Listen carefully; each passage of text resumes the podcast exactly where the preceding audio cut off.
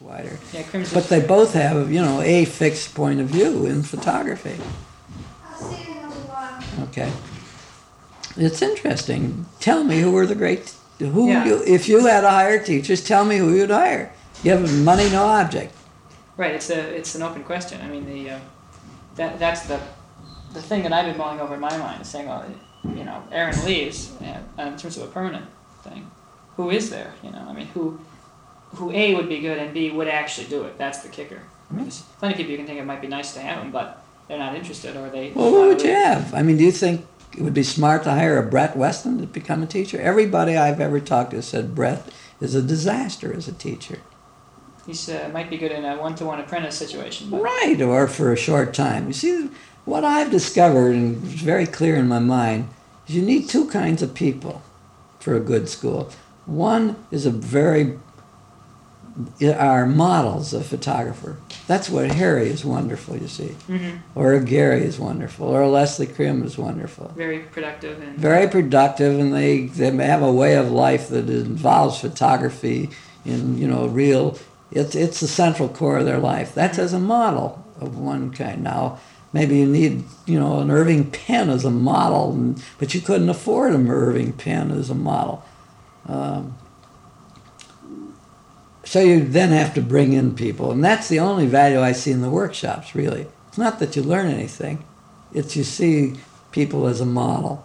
get exposure to different Yes, models. and the personality, and you get rid of some of your illusions, for instance, that you have to be smart to be a photographer, say, or that you have to be honest and be a good photographer. I mean, if you're if you yourself are perceptive, you begin to see that photographers are a very mixed bag. You know, the ones that are successful, Mhm. and they have certain kind of neurosis that function very positively. Now, that's very different from a good teacher. Yeah, in fact, this whole question of the artist and the teacher is the classic question. And, That's right. It's hardly new, you know, to art. and what you're really saying is they are very different, in a sense. hmm And the good teacher is so rare, I can't tell you.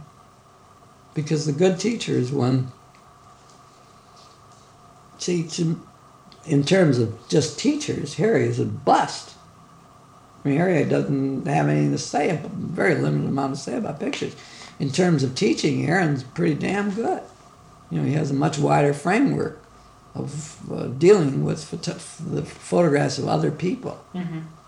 Um, it's quite fascinating. Now I ask you again. You see, a Minor White had a was probably a good if limited teacher. When I say limited, you see, he's always trapped by this neurotic shifting from Protestantism to Catholicism to Esalen Institute, whatever was fashionable psychologically, and I would blame it all on the fact that Minor had certain kinds of psychological hang-ups which he never solved. Mm-hmm. And that's what is all of that's in search, you know, in search of myself. Minor White was trying to do in photography, but maybe, and this is my objection, I think Minor, you know, got in the areas he never should have, namely psychological areas with his students, where he was trying to cure them or upgrade them that were disastrous. He was out of his depth. Uh, Damn right he was.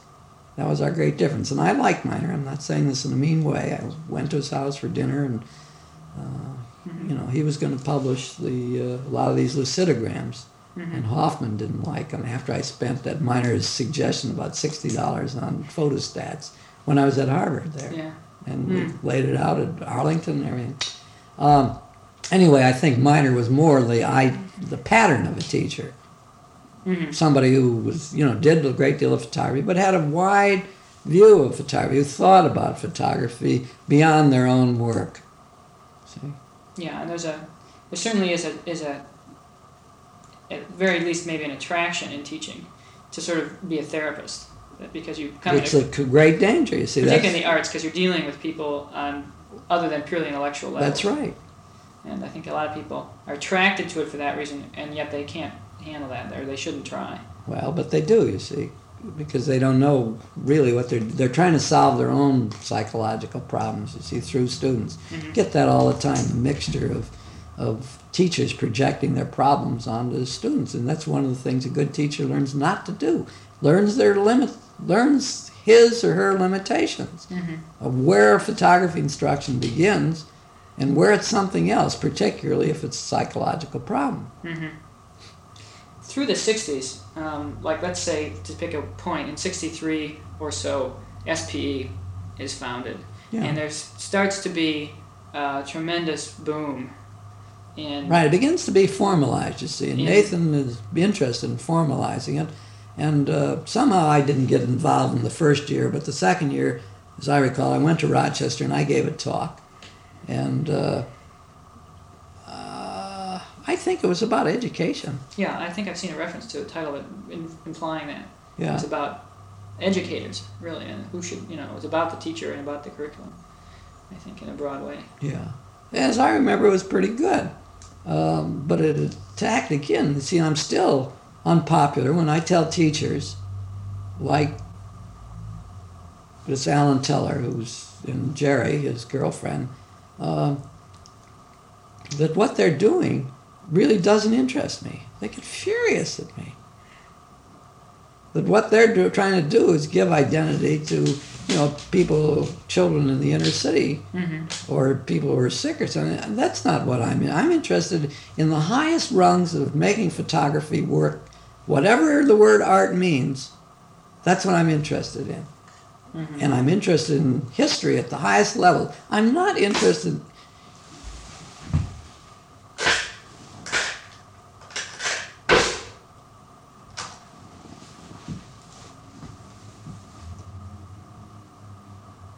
I am not interested in somebody who can't read or write finding their identity, you know, or is not functioning. To me, teach them how to read or write, or use photography if you want, if that's going to do do it. You know, if they can make pictures, talk about it, and learn how to read and write, that's fine with me. It's not. That's not. I can't do everything, and that bores me. I mean, those people bore me because it's constantly the same thing every time they, you know, finish this. Uh, Yeah. Well, speaking of people, boy, let me ask you this: Yeah. Is what um, what are the students like, and do the students change in any way you could characterize they always change. over the ten years? Every every years? every group is different. Uh, we've had what has been marvelous is on, on the whole we've had damn good students. Graduate. I'm talking about graduate students Yeah. now, primarily. Uh, not many, and deliberately kept it small.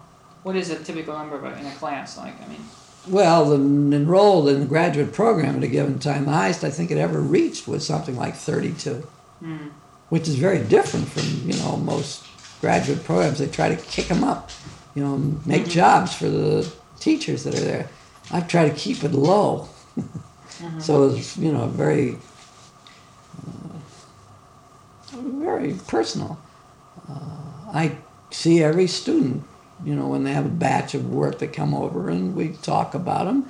We have the level of the graduate seminar, which is to me very important. That's the highest kind of criticism because it involves everybody. When you present your batch of pictures, you're getting about 40 man hours, you know, of looking in that crack. In the classrooms, it's a constant attempt to build towards a kind of personality that understands that the analysis of pictures is not an attack on their personality. mhm. See, and that doesn't occur in, in very few places. Everybody starts defending their goddamn poop no matter what it is. Mhm. And that's where everybody begins. But gradually, you know, it's constant analysis by their peers and learning, you know, with different teachers uh, that it's not an act of hostility, but it's an act of love that they're giving, being giving you time and their best, uh, unless they're neurotic, and I, you know, you run into that too. Yeah, in, in well, in a sense, in spite of what you're saying, there's of course the you know the stories that, that go around that um, you know Arthur Siegel's someone to be afraid of in a sense, which is certainly I mean I, I Well, I think that's lessened. that you I was much more testy. that his know, bark is as bad as his bite or something like that. Yeah, right. I don't tolerate incompetence, stupidity. And now I do much more than I did.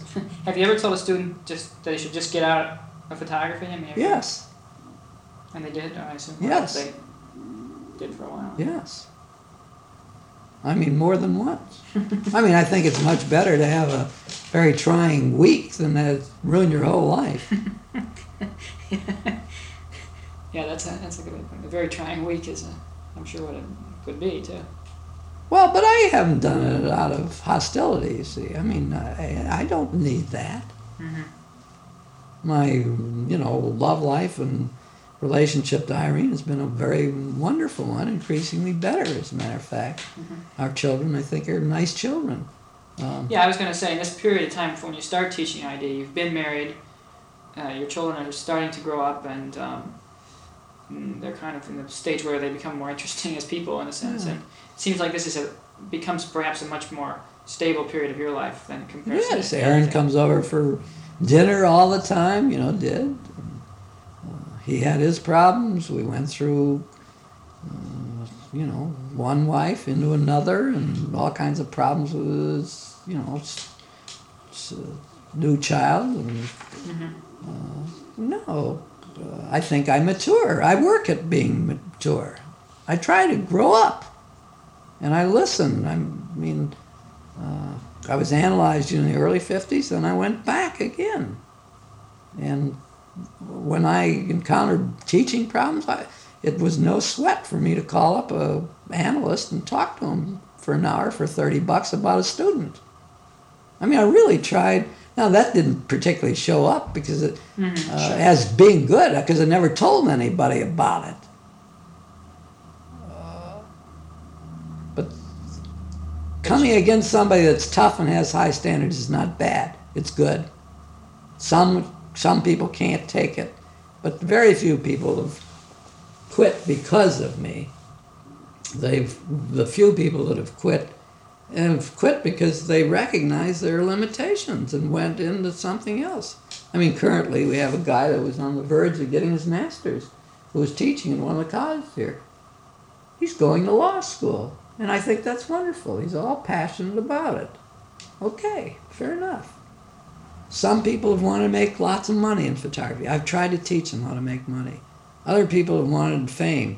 I've tried to let them follow their nose, you know, and give them all the aid. When I was talking, you know, slightly kiddingly, but sort of deadly serious to me, how to become famous, I think there are certain kinds of, you know, directions one follows. Siegel's laws for being famous, as it were. Well, I, I've never, nobody's ever collected those, but uh, That would be very useful. uh, you, you, there are ways, there are patterns of becoming famous. Now, that assumes you have something to become famous with. It doesn't assume that you are the greatest, though. Right, right. It assumes that you and the world of art interact in a certain kind of way, and then in a given time, certain kinds of patterns of behavior will produce, the chances are pretty good they'll produce fame. Hmm There is a right and a wrong way to Well, Castelli knows that. I mean, he knows how to make somebody famous. how to pay and Right, or Alice Adams. I mean, they took Harry London and Alice Adams took, you know, Lerner, and with his great, you know, commitment to becoming famous, they're making him famous. That's a, you know, a real construct. Uh, speaking of, you know, becoming famous in a sense, there's a relation to that. Um, during the same period, the Art Institute begins to really deal with photography Yeah, right. on exhibition basis, uh, as well as the school. And um, Well, that starts much earlier. I mean, it starts Yeah, in the early 50s. this list here, and I'm just wondering. Yeah. Um, That's a great aid, and uh, but they what gets confused in New York, for instance, they think the Art Institute was teaching photography. The Art Institute had maybe one one uh, course or something, but they don't get involved in photography till uh, I think it's the late fifties or something like that. Really, mhm. really involved. I wondered if there was something that uh, you could say about uh, Peter Pollack and Hugh Edwards. Um, Well, in relation to it, because Peter Pollack obviously is the one who starts putting a lot of energy into showing photography. Right, Pete was the public relations head of the Art Institute and a man of great energy and chutzpah and good writer, you know, easy writer.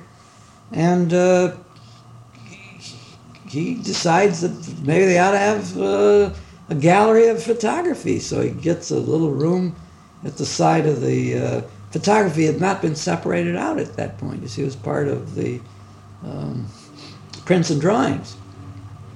So he, uh, you know, has this gallery of photography, and you know, has pretty good eye for the main chance. And I think the first show was Harry's. Mm-hmm. Yeah, fifty-one. Harry Callahan. 51, yeah. Stieglitz, Berenice Abbott, and Right, and he goes down a lot of the uh, famous names, and it is a welcome addition because you have this nice white room just off the entranceway, where the, uh, I guess the book uh, and gift shop is today. A very high visible place, you see.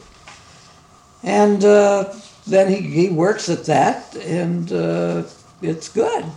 He's not the most sensitive guy in the world. He's rather rough, you know, tough and uh, but maybe that's what it took at that point. Now, uh, Hugh Edwards began when he came on the scene began to pay more attention to the local, lesser kind of photographers, quieter, less well known. Mm-hmm. And uh, Hugh, you know, was interested in French literature, and he, you know, wrote introductions to the shows that were very sensitive and uh, perceptive.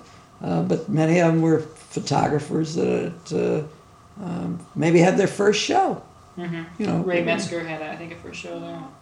Szarkowski, early on, it's 1960. Yeah, I'm just looking at this list here. and you have to remember, you see, in both cases there wasn't very much money, either being paid. Uh, Pollack was probably paid more because he was a uh, Public public relations man, but I'm sure that um, that Hugh Edwards, who was an assistant in the art prints and drawings room, I doubt if he would have paid, you know, anything excepting a absolutely uh, poverty level wage. Well, museum people are notoriously I know. underpaid But in relation was- to their training. I'm sure that. Well, I don't know if he had any training Well, in relation to the job he was functioning at. Uh, I'm sure he was paid nothing. mhm. And I doubt maybe David Travis is paid a little more now, uh, presumably. Presumably, but I doubt whether it's gonna you know make him rich. No, it's no good way to get rich. Not at all. Um, this is a kind of a, well, this is sort of a detail question in a sense, but And speaking of being, getting paid, you see, Aaron never fought for real salaries. I did. And my own salary now is up uh, very good. Uh, finally, is at a really decent level. Mhm. But uh, people like uh, uh, Walter Rosenblum in Brooklyn have been for years, I be, believe, paid twenty-five, thirty thousand dollars. Aaron never, you know, really went to the mat, as it were, threatened to leave. Aaron was an internationally famous man when he was getting eleven thousand dollars a year, Mhm. and there were scientists there that were, you know, had nothing to compare to the reputation of Aaron. we were getting maybe double that. yeah, the university system is. Uh, And that's not the university system. That was a particularity Well, I mean, of Aaron Siskind what I and mean- the university system meeting. yeah, what I mean is it rewards certain kinds of input that Aaron wasn't interested in putting into it. If you squeaky wheel gets the grease, so to speak, in a sense, almost. All the things being equal. Well, Aaron didn't need very much, and that was not one of his main interests. Although he was always interested in, you know, making some money. Hmm. Well, it would be nice if we had that list of students and we could talk, you know, undoubtedly there's some that we can call up without very comprehensive. Was Sinsabaugh one of the first students at this point when you come back? Well, Sinsabaugh was one in the things in the 40s. I mean, he was an undergraduate student. That's where I encountered him. Oh, when you were there before? Yeah. I mean, I remember he, you know, made so many photographs of soap bubbles that uh, drove us all crazy. Soap bubble. hmm Sinsabaugh was a very obsessive character. He was married to a student there by the name of Millie, and who used to sit in classes and look at you and fall asleep.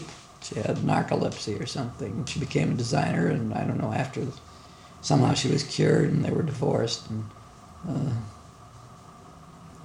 you, you know, you have to talk to Sinsabaugh about his life, but uh, he then became a salesman for photo engraving, and then he began teaching part time. I guess this was after I left. He was teaching there, and uh, you know, then he got this job at uh, Urbana, which was a wonderful opportunity. And he's been there, and you know, he's photographed, and he's full of pep, and he's had I don't know four heart attacks or something, and Yeah. he's quite a remarkable fellow Sinsabaugh. Well, there's a couple names that I know off the top of my head that you know, they're a very selected group and uh, of people who've come through ID. We mentioned Len Gittleman. Yeah. Now, was was he? Did he graduate while you were? Uh, there? Was he? Uh. I kept. Uh, I was in, involved with Len. Uh, I remember Len made a movie on the pre- printing press. Uh, I it's. I must have taught a couple of courses there in the early '50s because that's when Len was there. I Uh, don't quite remember that sequence. you were not totally uninvolved with the scene. That's right. In the fifties, there. Yeah, well, like in that aperture art, uh, aperture thing later on, uh, they Harry and Aaron asked me to write the thing. Mhm. You know. Do you know what I'm talking about? This is the uh, one about uh, photographer's choice. Photography is no, this is something else. An issue on photography at ID. Do you know that? Um, I guess I don't. Oh. Yeah, right there. Yeah.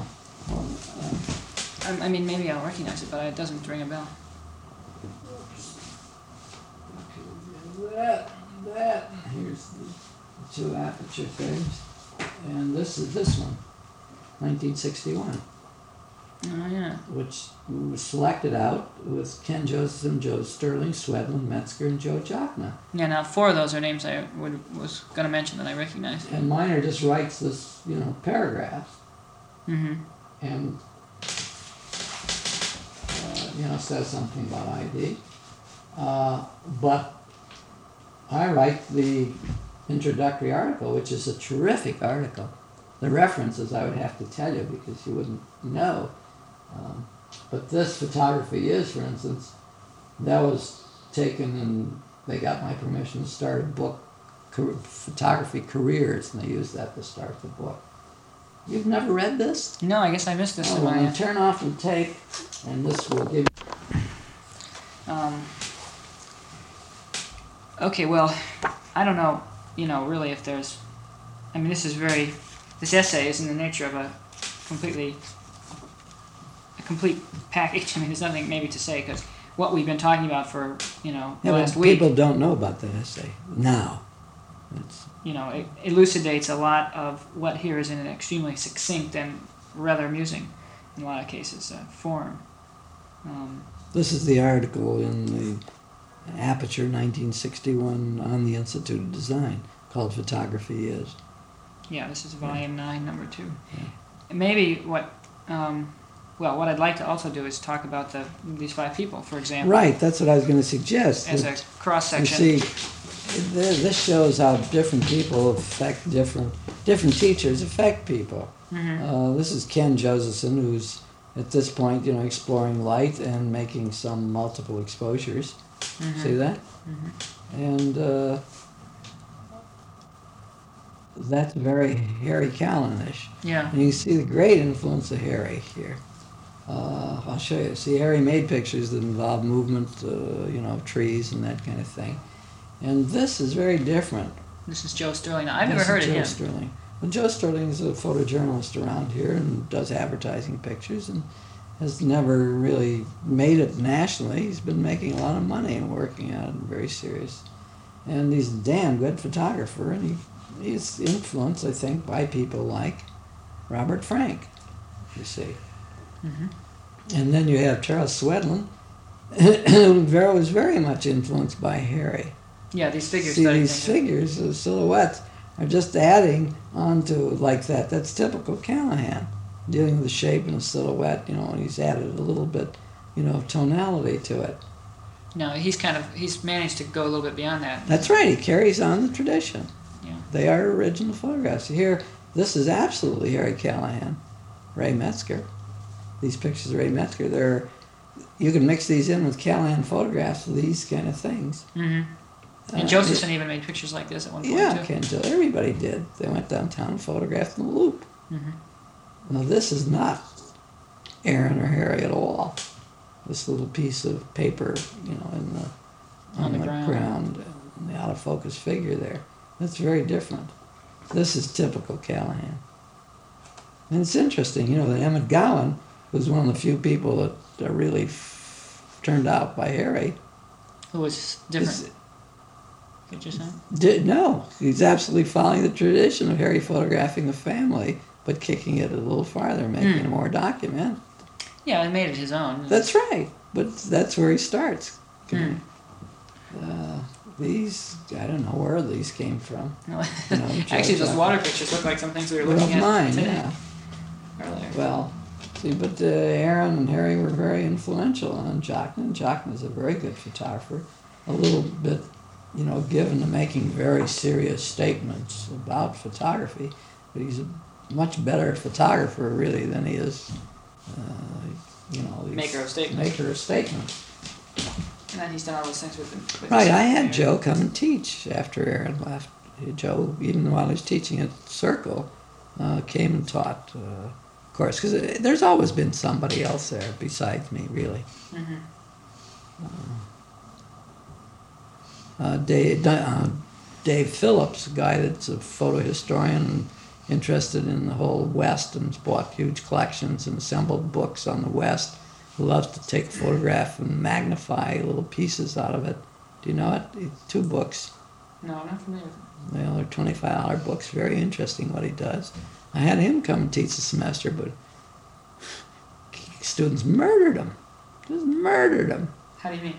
Well, he started talking about his aesthetics, which were primitive, and he's a very smart guy. Worked for Doc, um, um, the chemical company in St. Louis, not Dow.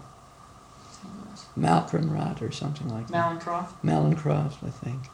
Anyway, he got a good job there now. He just, you know, does books and fantastic guy, but there's no teacher.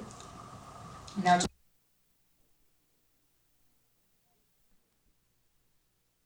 But there's no teacher. now, just in the last couple years in Chicago, there's been a real burst of activity. I mean, there's, Mhm. there's something Right. like eight people teaching at the Art Institute. Right. There's, there's I don't know how many people at Columbia. It's a huge. It's almost Right. a factory in a sense. Right. And in, on the face of it, the idea is sort of taking the back seat. Um, what's your reading of that situation from where? Oh, it's quite, uh, it's all right.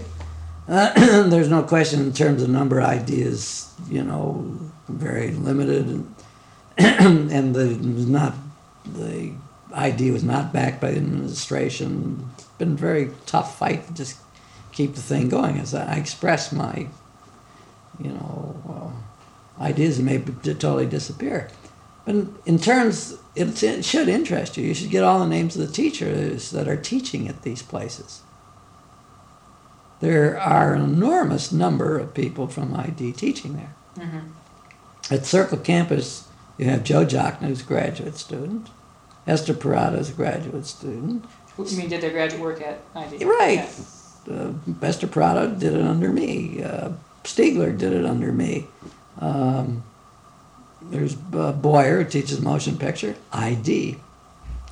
Um, I think that takes care of their. Then they had Jane Wenger, who I won't let back in the program. Uh, she was teaching there, and I guess they've just continued her. Uh, all right. Then at Columbia, who do you have teaching? And who started the program? Jim Newberry started the program. Jim Newberry was my assistant. He got his master's. I was, I mean, he did it on Maxwell Street, but I understood his interest all along. He was really supposed to do it on the more recent things that he does. He shifted. You know, the more um, French things. simple symbolist kind of images. Anyway, he got it going. You know, very hard to deal with by I guess, but tremendous drive. Uh, Charles Traub is now head of it, ID graduate. Dave Avison graduated, you know, while I'm head. Mm-hmm. Um Brian Katz, is my student. Mm-hmm. Um, who else is there? Recently, who do they hire? Abramson, who just graduated, damn good photographer, did his thesis, you know. Um, who else is there? Um, I'm not that familiar. So Well, someone named they- Alan Cohen, who was a Alan Cohn was, you know, uh, I actually hired him as a teacher, and fired him because he wasn't performing up to the level he was capable of performing. Now I think he's reformed a little bit and probably turned out to be a very good teacher, you know, history. And how about at the Art Institute? At the Art Institute, you have Ken Josephson, who went to the Institute of Design. You have uh, Barbara Crane. Barbara Crane, who went to the Institute of Design. Uh, there's the fellow with the Italian name, I can't think of. Barsotti? it. Frank Barsotti, Institute of Design. was he there while you were there, or was he a little bit earlier? No, he was a bit earlier. And uh, Joyce Neimanas go to ID No. point? no, I don't think Joyce and Monis studied it. She went to the Art Institute. And uh, but what they had at the Art Institute, Harold Jones, Harold Allen just uh, uh, retired, I guess. Harold was sort of the central figure of the straight, you know, photography there. They also have Sonia Sheridan, who teaches in the photography program. You know, teaches at the Visual Studies Workshop. She's comes out of printmaking in Wisconsin, I guess, or someplace like that, Iowa. And uh, then you have Urbana, which is Arthur Sinsabaugh. Uh, you have Governor State, which is uh, Mati Maldre, Institute of Design. You have Oakton, which is Bernard Krull, Institute of Design. The predominant influence here, and now it's the same program. They all, uh, Steve Goldberg keeps coming to my classes. He just takes one hour credit, keeps trying to write down, and they all always are using the same problems or some variation of the approach of the Institute of Design. So maybe the Institute of Design has a place be, due to the exigencies of, you know, changes in administration and other things, commitments, priorities, uh, is diminishing. But the effect of ID is in every one of those places. You can't kid me about that. I mean, I don't feel that I've I have disappeared. I'm going on all over the place there. They are using problems that I invented, lectures on history that I, you know, give, gave. I mean, Charles Traub runs around, you know, sends a secret spy to record my lectures, you know, at the Arts Club. Right, yeah. So uh, it's not that ID is uh, not influential. It's ID is having its troubles, you know, and it's the wrong, wrong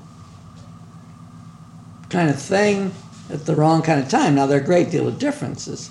In order to get in the IIT or ID, you have to have a grade point average of not less than about 2.8.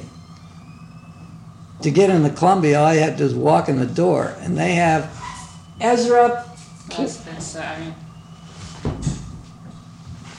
All you have to do is walk in the door with some money or no money, be on relief, you see. That place is enormously exploitive of people on welfare or the state scholarship funds. That's where the majority of their money comes from. And they always plead poverty. They've raised an enormous amount of money, you know, through charity drives and whatnot on the basis that they are providing an alternative kind of education, and they've done a very good job of it. You know, they've gone into dance, this is Columbia you're talking Columbia, yeah, they have an enormous black population of students. They have, if you took, you know, if you made them, if they took the entrance exam to ID, they wouldn't get in. Maybe 10% of their population might get in. Now, the Art Institute is a very art-oriented place. It's a totally different kind of thing. Again, you get in by portfolio. We don't ask for a portfolio. I mean, we try to see it, but that isn't, the- first of all, To admit people to graduate work? yeah, first they have to have this mark mm-hmm. level. And, you know, I can get in people who, but what, our total scholarship funds are $2,000 for the whole school, For the whole ID. whole of ID.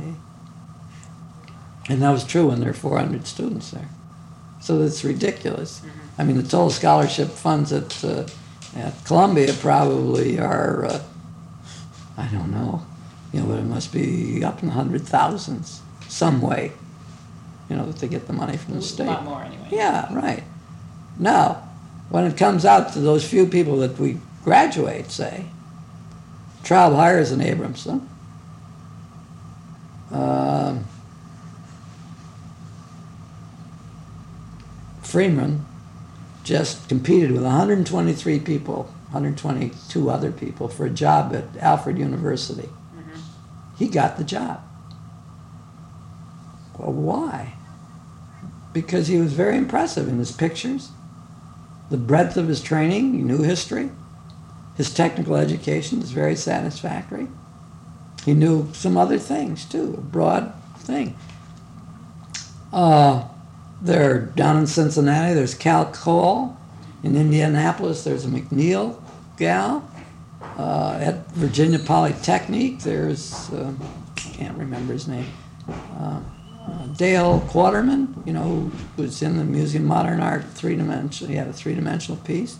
He got his graduate degree from me, as it were, ID. Um, there, Bill McGuire, who's now uh, who graduated while I was there, who is uh, head of the University of Miami, and the students, I mean, got a big grant or something from the National Endowment. Um, Why hasn't ID gotten this well, kind of Winningham is head of Rice hmm because nobody paid any attention to it. You didn't seek them yourself. No, I mean, I'm so busy trying to teach. I mean, I would sit here for, you know, every night for six days contemplating the lecture or, you know, dealing with these people. I mean, they keep coming over. That's, Yeah, your phone rings. I can't do everything. And besides, there weren't any grants until very recently. Never heard of a grant in photography until maybe five years ago for an institution. Outside Where- of the Guggenheim thing for the individual. yeah, that's right. The Guggenheim was the only thing in photography, really. So, you know, don't talk to me about grants. Recently, you see, there are people at Columbia that just spend their time writing grants, and they also have a full-time public relations person, and every poop that they do, you see, gets national publicity. Mhm. And they're very smart. Uh, Traub is very aggressive, very ambitious, and, uh, you know, Yeah. so is uh, their whole administration. Yeah, it's a full time uh, thing. Right. Full time.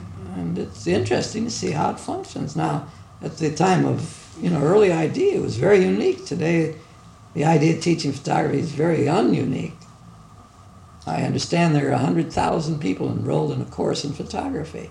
Right. And I would say of 100,000 that uh, I doubt whether 500 are getting a decent course in photography. I'd be amazed from what I see, portfolios from other places, and we exchange portfolios with well-known places. Mhm. Teaching is miserable. Now, for a while there, there was uh, actually this uh, what was referred to as a student independent this portfolio that was done. Yeah, when. Aaron was here, we issued a couple student independents with the Was Aaron the springs behind doing that? no, the students were. They wanted to do it. Because it, well, it hasn't been done since '71 or something like that. Um, right. When Gary was there, he was not interested in putting out the time that it takes to involve, you know, students. I mean, that's a major job, getting out a portfo- portfolio. Yeah, a lot of, a lot of printing, a lot of coordinating Yeah, that has to go in there. a lot of giving up of ego. Yeah. No, it's quite interesting where you see action, you know, like Murfreesboro, Tennessee. You know, they every month I get a poster from them. Mm-hmm. Well, you know, I can't believe that they're doing anything but trying to be, you know, to do their best. But that's how, they don't have the resources there, like the Art Institute collection, for instance. Mm-hmm. They don't have the lively. Chicago is a very lively community of photography. Has become so because of ID, and now other people are coming in. See, like Nathan, we had Nathan come. In fact, we gave Nathan a show. Uh, today at ID, you asked me, you know, why there. I cannot show a show of photographs there, even our own. They steal the pictures. I had a show of a couple of French photographers last year. They stole two pictures Off the walls. off the walls. Is this from an exhibition space that's in? It's, the well, the only exhibition space we have is this interior room where the students lounge. Or over at the Commons, and they would certainly steal them there. And then with our students, whenever we show nudes, they steal the nudes. So what do you do? What do you say? I fought like hell to get a closed glass, you know, cases. Couldn't get them. No money. I fought to get some safety device, security devices put on the back of pictures. No deal. Mhm. Well, what the hell? I said, the hell with it. No, no, no shows. Yeah, I mean. I mean, I don't know what else to do. Really? Well, is there something else I should uh, be asking you about this? I'm wondering. Well, you should, you know, see the portfolios actually, or read at least one. Uh, tells. them- thesis. yeah, I have some here. You can look at. Now, you you have all those here. Not all of them. I mean- no, no, no, no. I mean, I have a couple. See, the student is required to make a copy for the library, a copy for ID, a copy for himself. And then out of the grace of their love, some of them give me a copy and a couple prints that I pick out from their portfolio. But that's only because they're saying thank you. They don't have to. the um, Unlike the science, you see, where in a master's degree investigation, the senior name is always put on the thesis. In the photography here, they immediately go to, like Roger Freeman has shows, and uh, you know they go to popular photography. They or Tim White has a show in uh, Los Angeles County Museum. I doubt whether he mentioned my name, and I worked like a dog with that guy.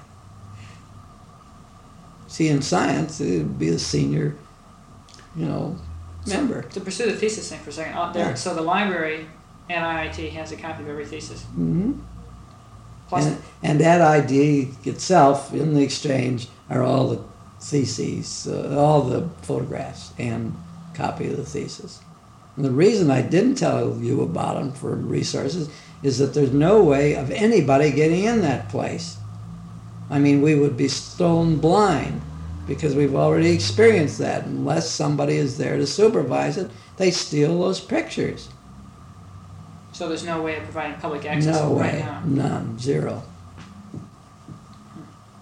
I mean, there is for the thesis, but uh, that's no point in looking at the thesis without the pictures. Well, is the The thesis? thesis are in Crerar Library.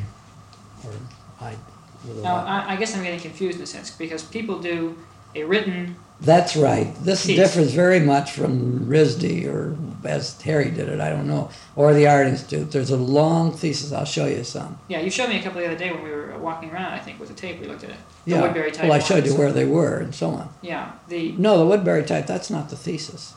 That's a historical paper. Everybody, in order to get your master's at the Institute of Design for the past seven years at least, Mhm. you had to do an original piece of work in history.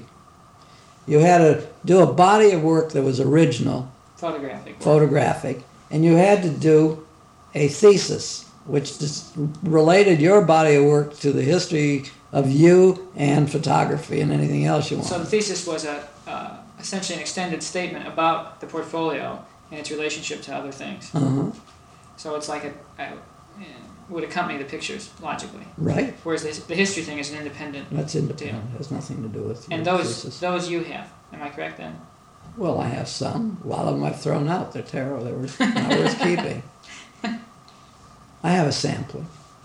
That was because of the deal. You see, I could not get any money, no money, mm-hmm. for making slides or buying books. So I spent my money. I have spent twenty-five thousand, thirty thousand dollars buying books, making the slides, arranging them. I never got, you know, money for a carousel tray. I'm using my own projector.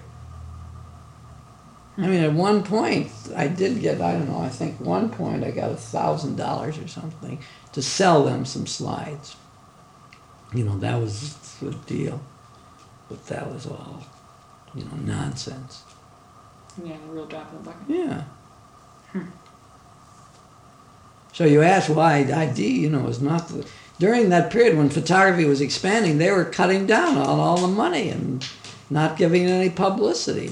Again, not uh, I used to go to high schools, you know, or conventions, and I would actively try to recruit, but there wasn't any this kind of, uh, you know, publication program that could have taken place. For instance, there's enough, you know, if you published every thesis, it would have been fantastic at the time. hmm But the students took and exploited it, not the school. Big difference. Well, now there are these other institutions, and uh, you know, I have no doubt that the Art Institute, you know, has a certain level of quality and excitement. You know, they invite people like Bob Fichter. It's no, you know, great thing. Uh, but I constantly hear from Art Institute school students that they have no direction, that there is no program. hmm Whereas at ID, there is a program still. I mean, you do have to take certain kinds of things. Namely, you've got to take a course in, you know, your foundation course, no matter what your experience was. That's so people get a s- certain kind of vocabulary. You have to take an experimental course. You have to take a documentary course. Today, everybody takes some color courses. You have to take at least one year of history everybody takes two. Even though it's not even listed as two, you see, that's a fake. Do you have a, uh, I mean, do you have a second year, or do they just take it twice to get everything they can? They just take it on their blanket number. I mean, do you? And what I'm saying is, In the catalog, it's listed and was quite correctly listed from the beginning of time to uh, I think 1913 and then onward. Well, today, this semester, this semester, I will probably get to uh, 1900 maybe. hmm and then it's really four semester sequence, so it actually does take four semesters to go through everything. right? But they don't. It's not listed that way. It's not because they wouldn't list it. See, they're not teaching art at that school. They don't understand it. hmm But the students understand. it. They come back even after they graduate. I have to fight them off. They want to come to the seminars, for instance. Won't let them. I mean, when they graduate, they've had their turn. All the concern now is with the new students. What do you think? Uh, we've made a lot of general remarks as we've gone through um, about, as it were, the photo scene today. You know, I mean, sort of where where it seems to all be going or not going, for that matter.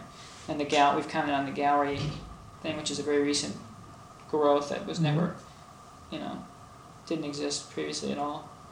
Um, do you see any kind of thing really happening outside of uh, what you've already said? That's you know, to photography and in general? I mean, splitting up into more and more specialized areas, or do you see the photographic process itself as becoming obsolete pretty soon, and really the electronic media being the what's going to happen, or or do you have any special perspective on that? Well, there are a lot of things going on, you know, many of which are contradictory. I see it fantastic. Still, explosion of interest in photography and the collecting of it, for instance. Uh, I see accompanying that the exploitation, you know, of innocent people and dumb photographs. I mean, really bad photographs are being peddled at enormous prices by money-hungry, uh, you know, exploiters of uh, in the art field, so-called. Dealers of Dealers, yeah, right. On the other hand, I see a lot of new material coming up that never did surface that's pretty good, along with mostly a lot of crap. Uh, for instance, a lot of the auctions are very interesting just to see, um, you know, pictures you haven't seen for years. But the exploitation, for instance, of camera work is really funny. I mean, because it's rotogravure and, uh, um, you know, the, the, the, the um, enormous rise of the price of a set of camera works really indicative of an index, you know, to the interest in and the power of organized selling. Um, I see a lot of photography going in the direction of whatever is current in the art scene, certain conceptual kinds of ideas, for instance. Mhm. So that it gets increasingly difficult to tell what's photography. You know, a guy like Bill Wegman, is he a photographer? Well, well, he takes photographs, but that's not what he's all about. Or is he about that? Mhm. I don't want to give you a lecture on, you know, the interface between what used to be called painting uh, you know, or art, the whole breakdown of the definitions is something that's very contemporary, whether it's medium or the ideas. So I think there's a great deal of muddlement going on in the minds of a lot of people doing art and teaching art and doing things that are new and thinking because you do them new that they're good. That's Yeah, a great same. confusion. Again, it's the difference between what I call, you know, ambiguity and total confusion, Chaos, chaos. Uh, I see a lot of movement, you know, towards these areas called therapy. I call them therapy, giving identity, making people feel good. Mm-hmm. Uh, not that that wasn't inherent, say, in a man like Weston, made him feel good and make pictures, but all artists, that's an old problem. If they made things that were very good, they felt good usually. Uh, but then, you know, there's also inherent in art the whole idea of Michelangelo, you know, doing jobs. And now with the academization of photography, there's a great stigma to doing a job, which goes against my grain. I couldn't care less whether you got paid for the job or didn't. You know, I'm interested in the result. Always interested in what did actually. I'm not interested in the words that go with it. And there are a lot of words going around. And you look at the pictures, you you know, frequently I find it nauseous. Um, as far as the future, and I've given a formal lecture on trying, and I don't want to give one, but certainly if I were a young guy, I'd be in electronics. I would be deeply in television because that's where that's where it's going. I mean, and the ability to sell both motion picture kind of thing, you know, motion things, and uh, even the uh, presentation of still photographs in large numbers is going to be electronic. Mm-hmm. I mean, the technologies are almost in place now. Where Yeah, really. plus the fact, you know, there's a whole shift going on with the microfiche, which I think is very important because wherein photography differs to me in a great measure from manual made images is in the ability to make enormous numbers of images easily. And I think that affects the thinking. so I think microfiche will grow at least as a method of teaching, if not, and nobody's used it this way, but they will in the next year, probably, as a method of presenting an art object. Mm-hmm. Well, there are already this thing that Eastman House is distributing a few of them. That's a referred to as a text fiche. Yeah, I know about that. Yeah. That's what I'm saying. Where but they- nobody, no artist has used that. It's to, oh, I see what you're saying. I see. I'm saying it will be used as an artistic thing in itself, Mm-hmm. Or by an artist. Yeah, it's a fascinating thing to me. All this sort of the computer interface and Yeah. the, the way the calculators are down now to four dollars and a half, you know, and more computing power than they than the million dollar thing was originally. Um, Not quite. well, but I mean, No, but for around six hundred dollars now, you're getting, you know, what might have cost you a couple hundred thousand dollars just a couple of years. yeah, The microcomputer is now here for four to six hundred dollars. For two thousand dollars, you can get, you know, readouts and everything. And the uh, um, uh, well, like for example, Andy Eskind has been exploring and has discovered recently a thing, and this isn't even that new, but a thing called uh, COM, computer output microfiche, where Laser Um, beam. where if we have um, anything, including, for example, a transcript of this interview on computer, and on the form of a computer tape, that that can be put on one end of this machine, and it has a character generator and a you know micro micro character generator, and it will directly print microfiche, and there's no paper in between. You know, and I mean, books are going to become a spe- very special category of publication. Oh, I think so. I think everybody will own a microfiche, a television, you know, a set that reads electronic images, and uh, the original prints will be very special. Yeah, as it becomes obsolete in a sense, it becomes art. It's really. Right. Uh, I'm not too sure though, but the books won't continue to grow. Individually, it becomes easier to make books. I mean, there's a proliferation of privately published books and magazines and small presses. And uh, even there, the new technologies, the new, easier ways of making plates or setting type by means of computers. I mean, down at the Sun Times, they the guys type type in now. They just institute a system. They type in their copy, The make the right corrections. in. Yeah, And then they send it right and then they to send right to type.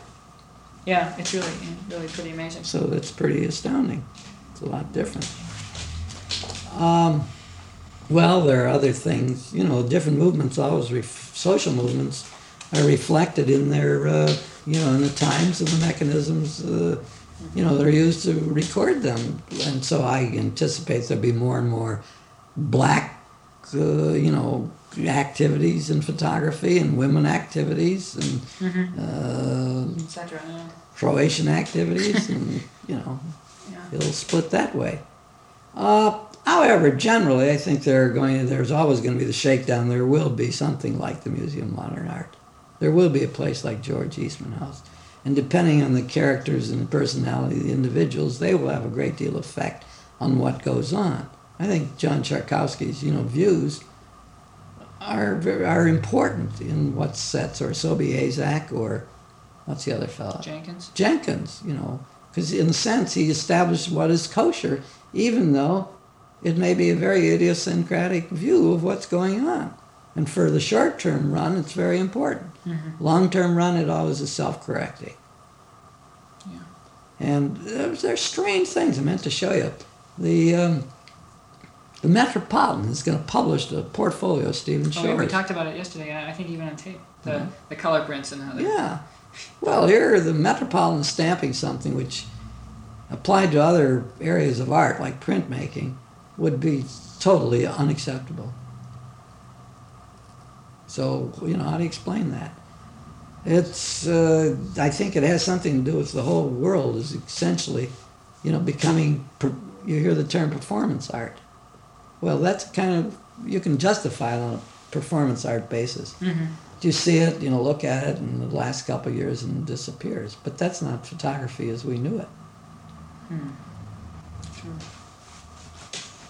Well, my thought is uh, that we should stop here, and then tomorrow, maybe just mop up, perhaps some things, and there may be some unresolved. Let's uh, see, are there any things here I forgot to? Let me turn this off.